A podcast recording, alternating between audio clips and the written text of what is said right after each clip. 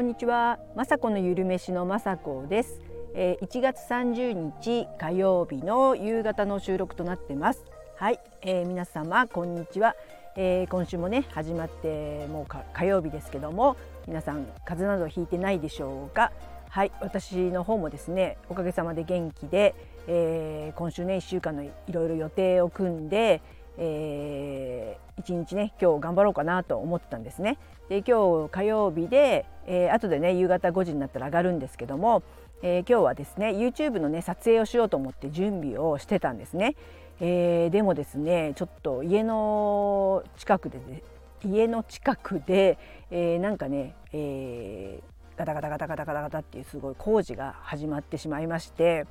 えー、ちょっとね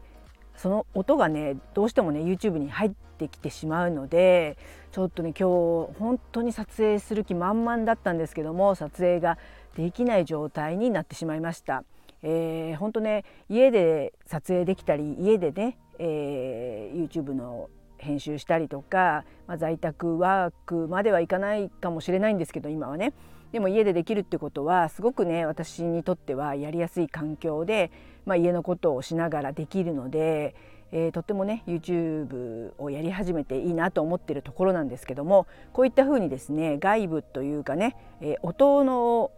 音のね、まあ、騒音って言ってはいけないんですけども、えー、ある程度えー、私の方で例えば飛行機もね飛んでくる地域なんで、まあ、飛行機が飛んでくるぐらいでしたらねちょっと、えー、撮影するのをやめてそこからね撮り直すとかっていうのもありますしたまにね入っちゃうこともあるんですけどもそれはその時だけなのであれなんですけど今ちょっとねすごく騒音がガタガタガタガタしているのでそういった時はねもう諦めようかなと思ってます。それで、まあ、やることがねちょっと今日は撮影モードに入ってたんであれですけどあの溜まってるね字幕をえー、やることがいっぱいあるのでね字幕をやりやったりとかあとはですねやはり YouTube の、え、料理動画なので試作がね本当に必要なんですね。えー、あの初めてやるレシピとかそのまま YouTube で撮影は絶対できないので、えー、必ず試作をするんですけども、まあ、試作というよりも、えーまあ、試作云々よりもまず1回はね作ってみてえー、まあ、試作か。味を見てね家族の反応だったり自分も、えー、これでいいのかなとかあと全部が全部もちろん真似してるわけではなく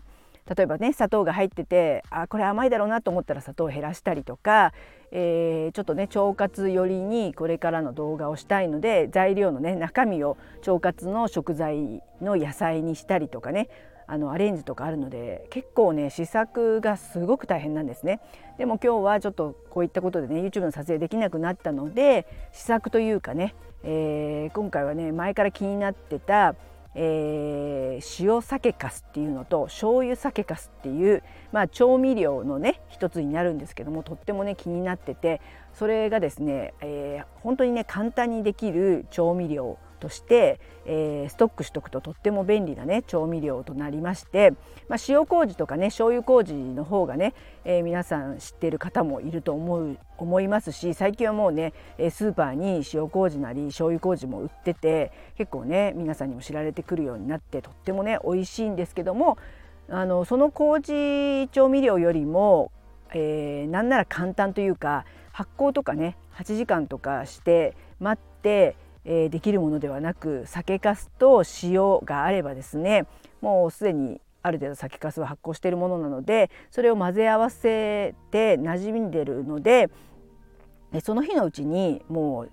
あの肉とかをつけたりとかしてできるのでこれはねとっても便利でいい調味料だと思って早速ですね、え、お昼にですね朝えー、ちょっとね、えー、塩酒かすを作ってそれを、えー、鶏胸肉につけてまあ 2, 2時間ぐらいはね経ったやつをね先ほど焼いて食べたんですけどとってもね美味しくて、えー、柔らかくて、まあ、塩麹もねもちろん美味しいんですけどもまたそれとは違った酒粕の風味とかも香りも良くてですねあのー、まだねちょっと詳しくはよくわからないんですけども塩麹よりかは焦げにくいらしいですね。酒粕のなんか発酵によってアルコールが飛ぶことによって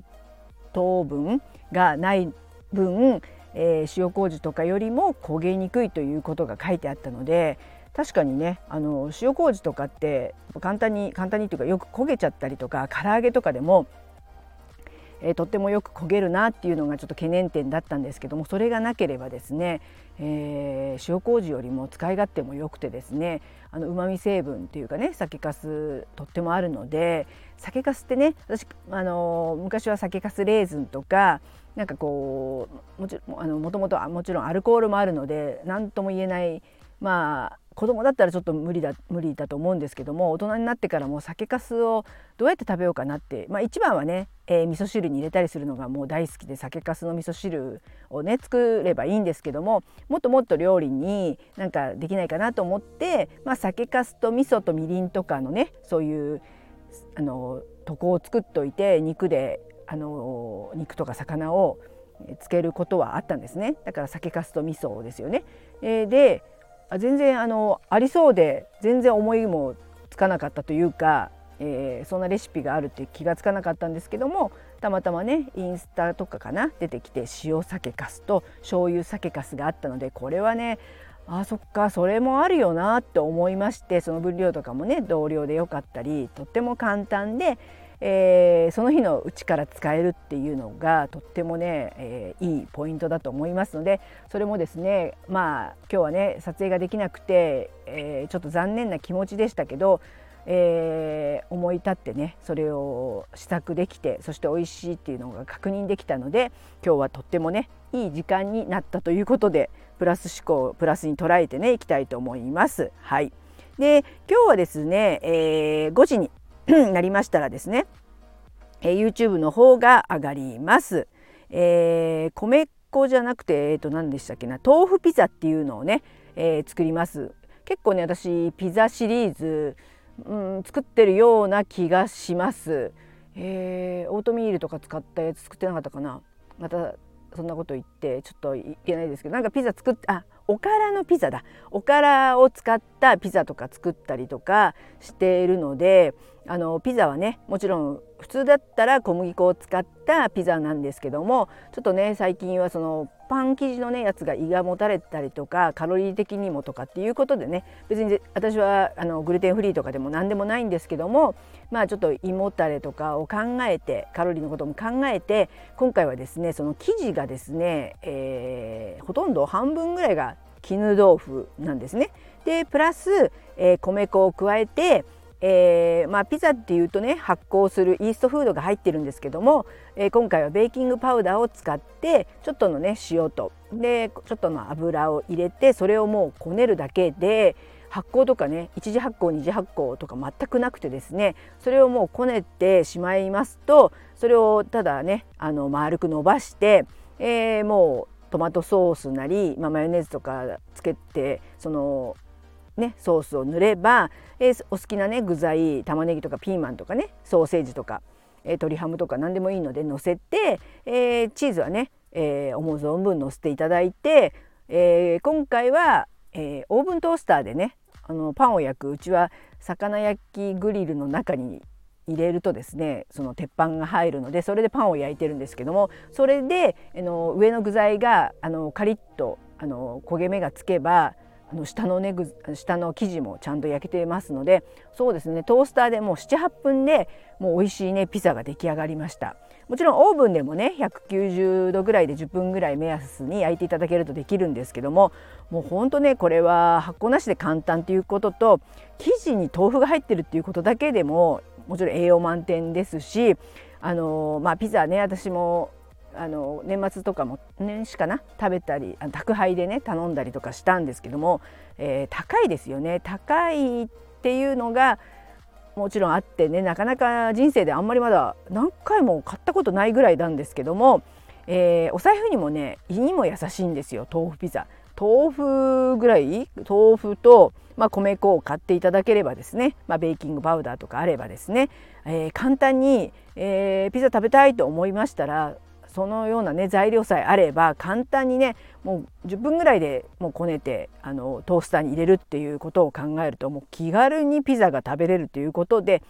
えー、しかもヘルシーで豆腐が入っててあのお得意のね腸活ピザということで腸活にもなりますので、えー、これはね是非ね、えー、5時になりましたら上がりますので今日の YouTube を見てください。はいそんな感じでね皆さんも、えー、一日のね予定順調に、えー、行ってればいいと思ってます。このようにね急に順調あの仕事というかね順調にいかないこともありますけども、えー、ちょっとね起点を変えていろんなことを知ってみてはいかがでしょうか。はい、えー、最後までね聞いていただきいつも本当にありがとうございます。まさこのゆるめしのまさこでした。